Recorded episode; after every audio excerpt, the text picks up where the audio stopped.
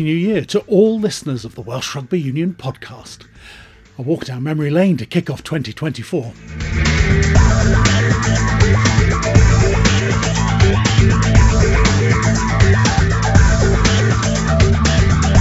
Former Wales centre John Devereux has a new book out, Double Dragon, Double Lion, telling the stories from a remarkable career with Wales, the British Lions, and then Rugby League, again with Wales and the British Lions.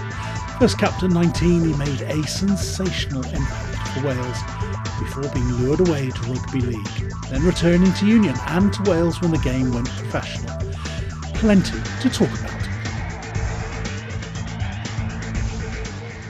John, happy new year to you. Welcome to the Welsh Rugby Union podcast. And uh, you know, I hope you've had a good festive period. And the book, Double Dragon, Double Lion, I hope it's going well.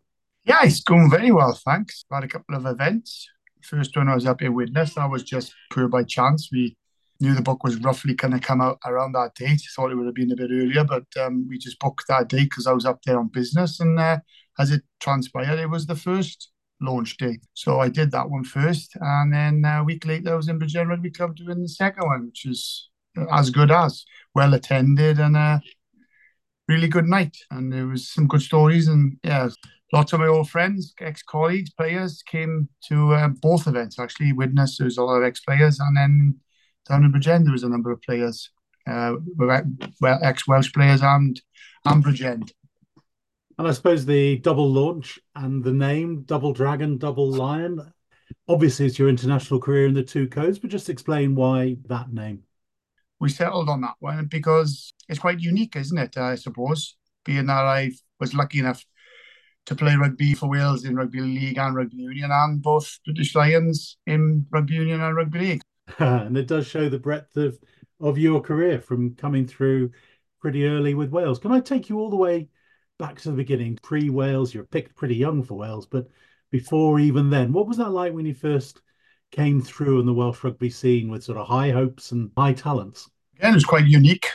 I was a student and uh, playing college rugby against all the first class clubs in Wales, and then play against Cardiff, and then I hit the headlines, and I suppose uh, WRU and, and, and, the Big Five, as they were then, took a massive gamble, and Tony Gray and Derek Quinnell being the coaches, uh, and they selected me without really much um, first class experience. So I was only a kid, 19, still a student, and uh, yeah, that sort of thrust me into the big time with Wales. South Glamorgan Institute, it's now Cardiff Met University, but in those days played all the other top teams in Wales. So as you say, you played Cardiff, you played Bridgend, you played Llanelli, you had those fixtures as a student. What was that like? Fantastic. And our big day or, or night as it was in the week was the Wednesday night. And we used to go and travel to all those venues, away venues that, uh, on a Wednesday evening traveling in our sometimes a double decker bus or a, couple of buses, team bus, along with a number of the students as uh, spectators, and it was a it was a good day out, and um, yeah, it was exciting for us all. As you know, we're all students. Some of us were linked to clubs, like myself and a number of others, but um, a lot of others weren't, and uh, it was a sort of opportunity to put yourself in the shop window as well, playing against, as you say, all the first class clubs it was great for me to play against my my club Bridgend and then go down to Stradi, Llanelli, Cardiff Arms Park, uh, Sardis Road, Pont, you know, all these clubs. And we used to acquit ourselves very well. I know, I, albeit I know that a lot of the clubs played weaker sides against us and had trialists in their teams, but we just thought, well, we're playing against Maesteg, Pontypridd, Cardiff, Llanelli, Swansea. We wanted to scalp we gave our all in all those games, and and we did. We managed to have a couple of wins every season. As you say, did enough to get the eye of the Welsh selectors, but there's still the, the call must have come somewhat out of the blue. What was what was that like? Well, I wasn't expecting it. I remember the day vividly. We were. Um, I was out on a field visit with a number of my college students in Cardiff Castle with a couple of the lecturers, and we were looking at some architecture in one of the big rooms of Cardiff Castle. And then this chap appeared from nowhere, like Mr. Ben out of the cartoon series, and uh, he said, uh, "Is there John Devereux?" It was a very important phone call for him, and uh, I immediately thought there was something wrong at home because I wasn't expecting anything like what I was about to hear. And anyway, I went with this chap to um, an office, and there was no mobile phones in those days, so picked up the phone, and uh, John Dawes introduced himself to me on the other end of the phone, and kind of uh, explained that I was successful in being selected to play for Wales then on the 18th of January, which was 1986 uh, at Twickenham in the centre for Wales. So that was amazing. And um, I thought it was a bit of a wind up, but quickly realised it wasn't. And then went back to join my colleagues and explain what had happened. And the rest was a bit of a celebration from there on. We went across the road to the Horse and Groom in Womanby Street and had a good old um, few beers and celebrated with the student friends I was with there, but also the jungle drums were banging and quickly uh, that pub, the whole college descended on it and uh, it was a real good celebration. So Twickenham for your first cap, what was that like? Just couldn't wait for that game. As you know, we carried on playing and you, you sort of have to keep playing for your club and um, you don't want to get injured, obviously. But yeah, didn't really worry too much about that. But I just wanted the game to happen straight away. And yeah, and then it arrived, it did come around fairly sharpish. And, just everything I'd never experienced all that. It's, it's the interviews, the training with the Welsh team, and, and then the travelling up to London and then arriving via the motorcade, police escort to the stadium. And yeah, I was only a 19 year old student and that was way above anything I've ever experienced. So yeah, never played schoolboy rugby for Wales. So yeah, get, getting my hands on my um, Welsh jersey number 13 for the first time was uh, was extra special. Reading all the um, telegrams they used to have in those days. Again, no mobile phones or text messages. And yeah, just the experience, the roar of the crowd, the anthems, the atmosphere, and you're aware of it in the background, but couldn't wait for that game to kick off. And as soon as that whistle went, I really zoned in and focused on the job at hand. And you know, we tried our heart out. Uh, we gave everything. It's just a shame that um, England were quite dominant up front, if I remember rightly, in lineouts. So we lived off a lot of scrap ball that day and tackled a lot. And we scored the only try of the match, which my centre partner Bleddyn Williams scored. Lovely try. But we just couldn't compete with Rob Andrew's boot. He scored 21 points that day and we lost 21 18 and he kicked the winning drop goal in front of the sticks in the third minute of injury time to break our hearts.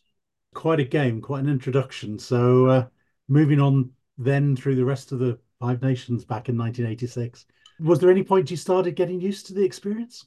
Once I managed to selected for the Scottish game, and it was at home. It was my first home debut, and that was a famous game rem- remembered for Paul Thorburn's world record penalty goal.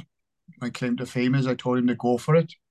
Why? No yeah, one, no one could believe he was going for it. Yeah, well, in those days, and in the old stadium there, the, the wind was howling down off the old East Terrace because it wasn't like most stadiums these days are enclosed, aren't they? Completely enclosed. The wind was howling off the old East Terrace, and uh, I knew Thorby could whack a ball, but uh, that was exceptional, wasn't it? And then we beat Ireland away then in Dub- Dublin, which is always a hard job the wind was blowing a hooligan over there, if I remember rightly. It always does in Lansdowne Road. And it was just nice to be getting these wins, I suppose. And I'm being, you know, I made a couple of nice contributions. I think against Scotland, I managed to get the ball out of a tackle to Phil Lewis. And I think against Ireland, similar, and set up a try for Phil Lewis in Dublin. So yeah, it was I was doing my bit, I suppose. But uh, and then we had the last game against France at home, which was an experience playing against Philippe Sella for the first time. That's quite a an experience for a 19, 20 year old to go through. Used to see him before that, watch him on TV, but the play against him was uh, was special, and uh, you always want to acquit yourself, don't you, against the best players? And uh, he's probably one of the best I've faced in rugby union, without a doubt, as an opposite number. Not a big guy, but very strong and quick, and scored tries as well. So he was a, a pretty good all rounder and did well enough through that Five Nations campaign to be picked for a sort of one-off Lions game. Due to be going to South Africa, that didn't happen. Yeah. So played against the rest of the world, which was retrospectively capped. But how did it feel at the time?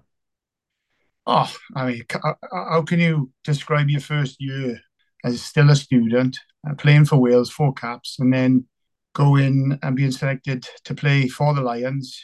You know, we were awarded blazers because it was it was supposed to be in a tour. And but at the time he wasn't.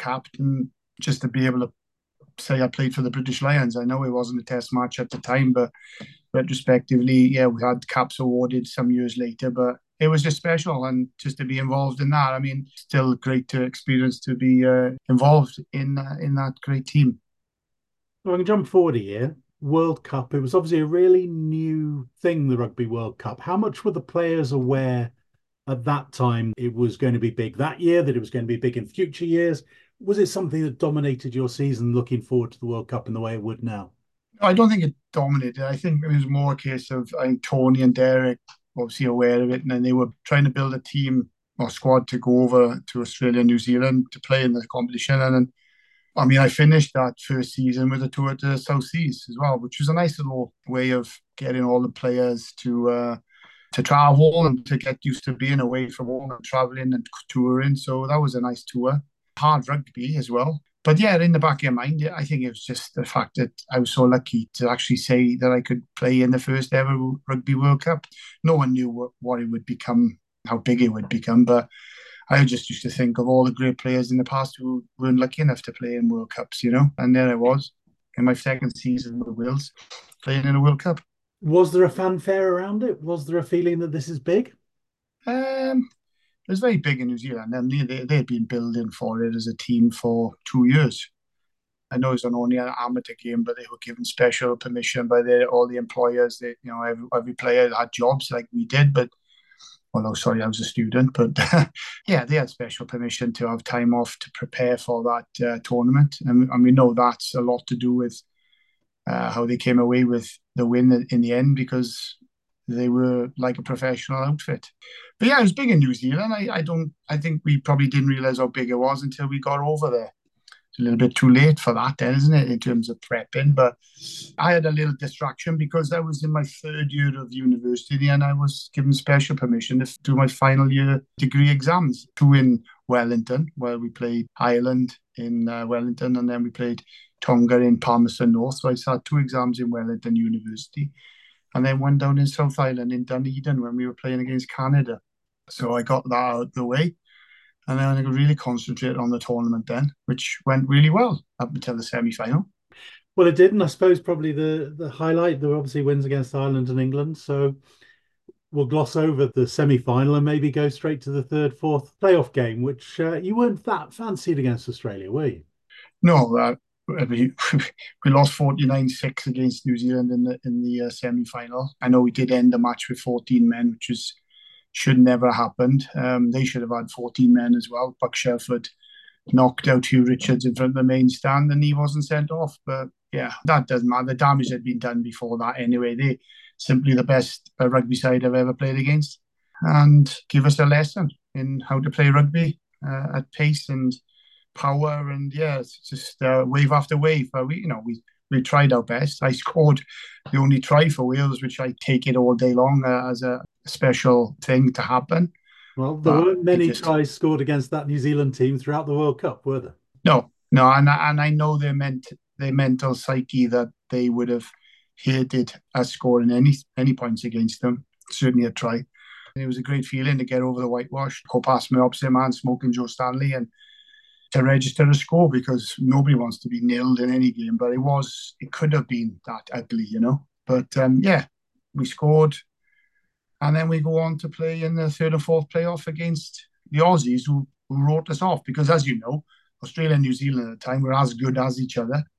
So they were probably thinking, what's the point of playing us? All Blacks have needed put 50 points on us. So they gave us a lot of stick in the press before that match. So we used that, all those news clippings as, a, as motivation before the game. It was a nasty game though, bad tempered for a team who didn't feel like they had to turn up. It was nasty from the very start of the game, and their back rower, Codey, he stamped all over uh, Gareth Roberts in a ruck and he was sent off. But, but it was still a hard game, even playing against 14 um, Australians. But we gave it all, and I was really pumped up for that match. So a number, well, all of us were. I felt I was had a point to prove and, and to restore some pride in in the Welsh jersey. And yeah, I think um, we didn't leave anything on the park. My famous handoffs came out several times during a match when we were allowed to hand off somebody, I suppose. Not so much in the game now. The final phase where Jonathan put a bomb up And I followed it, kept my eye on it, jumped up above all those Aussies and grabbed the ball, went to ground, put it between my legs because I knew I'd be isolated. All my pack ran over the ball and didn't kick it. And Ian was playing a scrum half out to Ringo, Ringo to Thorby, and Thorby a good handoff himself and passed to Adolf. Adrian Hadley scored in the corner. But he wasn't over there, and Thorby had the slot, probably the one of the hardest kicks of his career, I, I think, right on the touchline on the 22 to win the match. You came back as the third best team in the world. Did that confidence feed into the Wales team over the next couple of years? It should have. And it did in a way because we went on to win the Triple Crown in the following Six Nations. I was unfortunately injured, selected for the first game against England. And I broke my hand a week before then playing in a cup match against Maesteg for Bridgend. So that game was famous for Wales picking four outside halves in the back line. And uh, yeah, but that team was growing. Uh, it was a young side when I joined it in '86 uh, to win a triple crown, and then uh, then we had to go on tour to New Zealand, which spoiled it all. Well, it did change a lot, didn't it? You went out there as triple crown champions. You obviously had, uh, yeah, as you say, a really young, exciting backline, established players, an established pattern of play, and then suddenly everything got blown out of the water by New Zealand. It wasn't just losing to a team who was so much more professional, as you say it was as though it was the end of the world and everything had to go pretty much. Was that your feeling of it? It was bad, but we knew it was going to be bad before we even left the shores. I mean, this let's face it, we didn't have enough time to get to learn the lessons of the semi-final defeat to New Zealand in '87. We didn't have enough time to get better as a side, but Tony Gray and Derek Quinnell learned so many lessons on that tour. They didn't have time to, well, they weren't given the opportunity to implement that. And then, as you know, with any changes of management, you bring in new coaches, they start from scratch again, and everything learned is lost.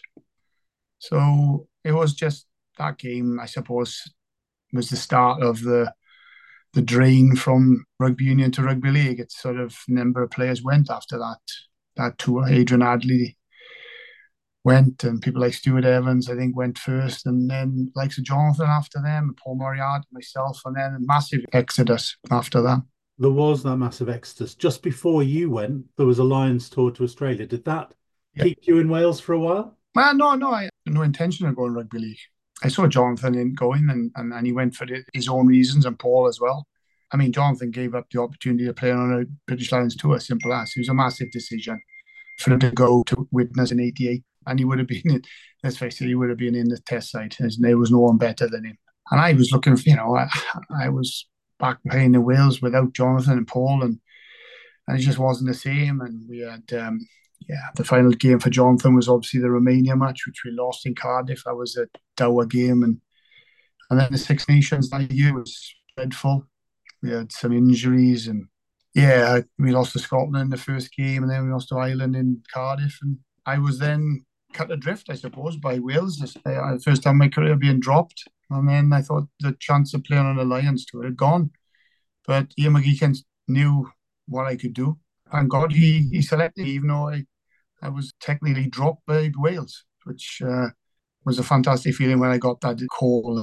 But I went on the tour and gave my all, playing really well. And then disaster strikes in the week before the first test match. I was playing against New South Wales. And as you know, when most tours, you get a mixture of players in the first few games, and then you start seeing roughly what the test side would look like. And I was playing in those Saturday games against Queensland, New South Wales, and then I injured my blinking ankle playing on a cricket pitch of all blinking rugby pitches. Yeah, ran off that soft outfield onto the concrete square, cricket square, and turned over on my ankle. And last five minutes of the match, and uh, went off with a strained ligament. So missed the first test, missed the second test, but fought my way back in onto the bench for the third test. But it wasn't like an us and them. It was all, all the squad were part of that series win.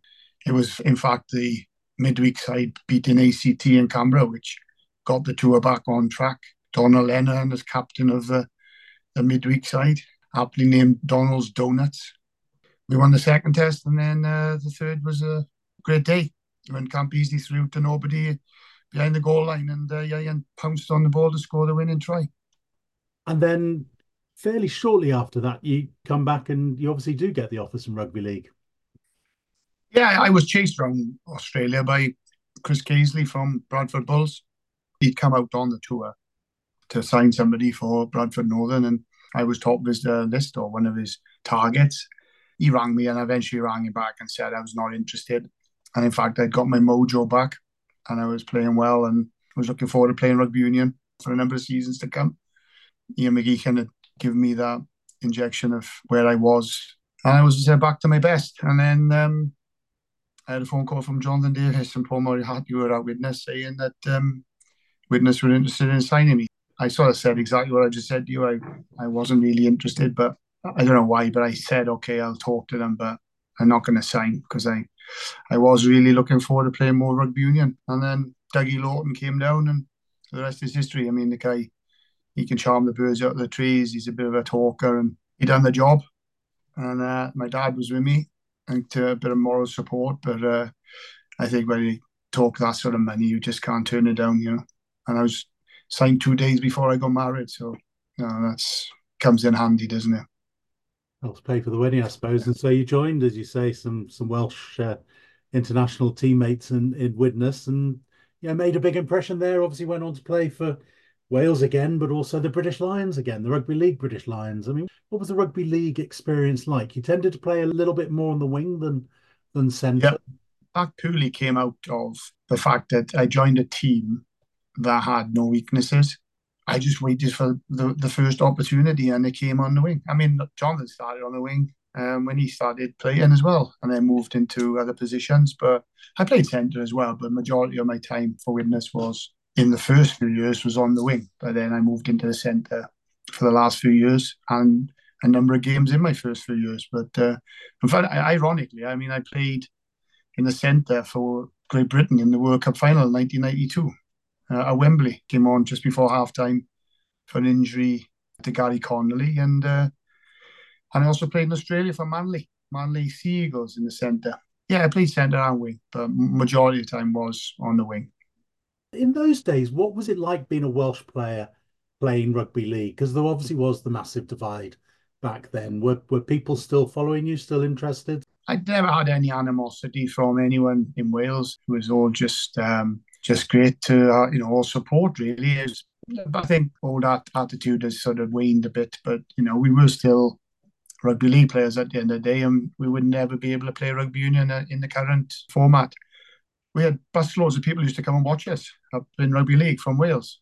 Widnes were a big connection with North Wales, and a lot of North Walians would come across to watch us play, and then busloads of people from from South Wales would come up, and it was um, we we had to earn our corn, as you would say. And if you put the performances in, the crowd love you. So yeah, you put the effort in. They're very similar to uh, the Welsh. They love their rugby and they're passionate about it. Big rivalry there, and in all the sides, it was so much talent. It's a little bit less of that now because of what's happening in rugby union. A lot of the good players are doing the opposite, aren't they? They switch into rugby uh, rugby union. So I'll skip forward again, slightly over the, the rugby league years and return to rugby union. When rugby union went professional, not long after that, you did return. That can't have been something you ever imagined was going to happen. Oh, and Jonathan always said, I remember him saying the reason he went to rugby league was because could never see rugby union changing in our lifetime.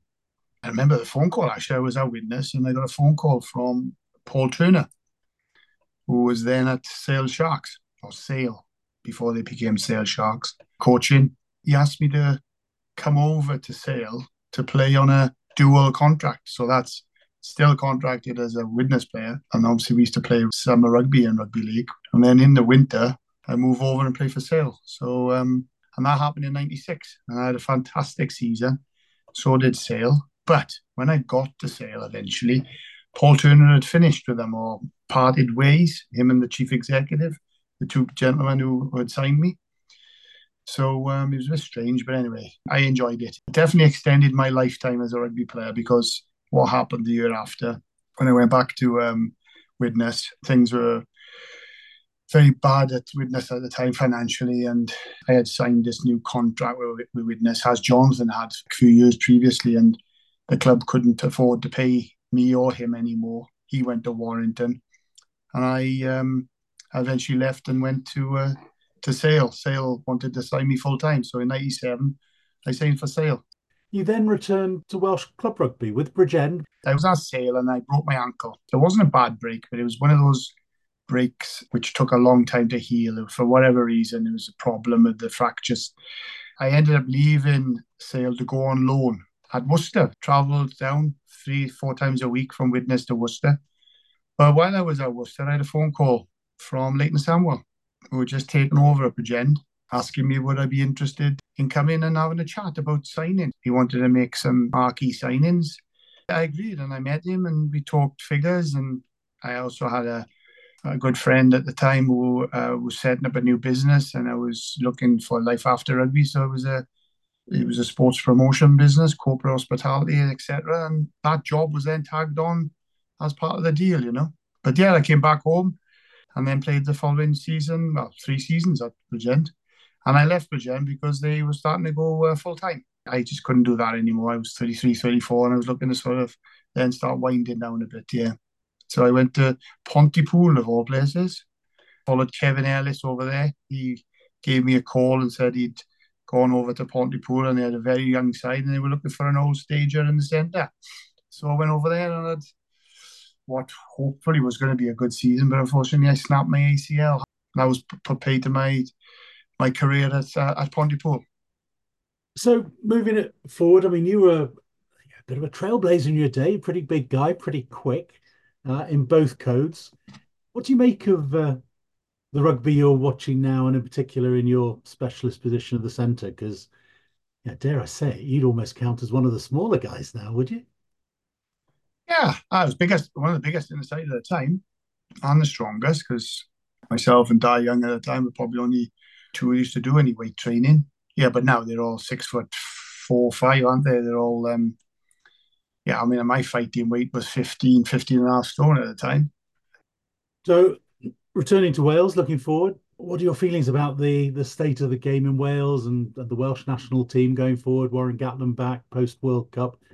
It's going to be um yeah, but if there's anyone who can do it, it's Gatland. If he can get them to that level that he he has managed to get them to, um yeah, good World Cup. Yeah, we'll see. Finally, in your position, Nick Tompkins and George North played in the World Cup, were first choice there, but do you look at the likes of Max Llewellyn, Mason Grady, Joe Roberts, some of the the players maybe in your style, and think, yeah, there's there's a few players there who could come in and make the sort of impact you did all those years ago. Yeah, I, I think so. I mean, um, there's a couple of big lads in there. I mean, Mason Grady's not playing enough at centre, so I can't see him coming in into the centre. He's got to be playing more often at centre rather than wing. George North and, and Tompkins have done all right together. I, I like Tompkins. He's not a big guy, but he's holding his own in the in the English Premiership, and he had a good World Cup. I like him. Um, something different about him, and he packs a punch. And George, yeah, I mean George started on the wing, and now he's in the centre. But all that experience goes a long way as well, doesn't it? All those caps that he's got. But yeah, let's have a look. Even if the odd ones on the bench and they and they get a bit more than five minutes at the end of the match in some of these matches. But it depends what Gatland's looking at. Is he looking long term? We'll see. John, pleasure talking to you. Glad the the book Double Dragon, Double Lion is going well. A good chance for you to relive a lot of memories, I'm sure. It has been a great opportunity. Uh, I getting older. It's, it's, probably a long time to write a book after you finish playing, but um, it's been a great experience reliving those stories and memories, and and I've been helped along the way by talking to lots of friends, but also it's, some funny stories in there as well too. You know, because we did have a lot of laughs in my day. Yeah, it was an amateur game, remember, so we, we could have some laughs. Great. Well, good luck with it. Thanks very much. Thank you. John Devereux. Devs, as he's maybe better known to some. But that's it for this week's Welsh Rugby Union podcast. Plenty more next week, of course. But until then, goodbye.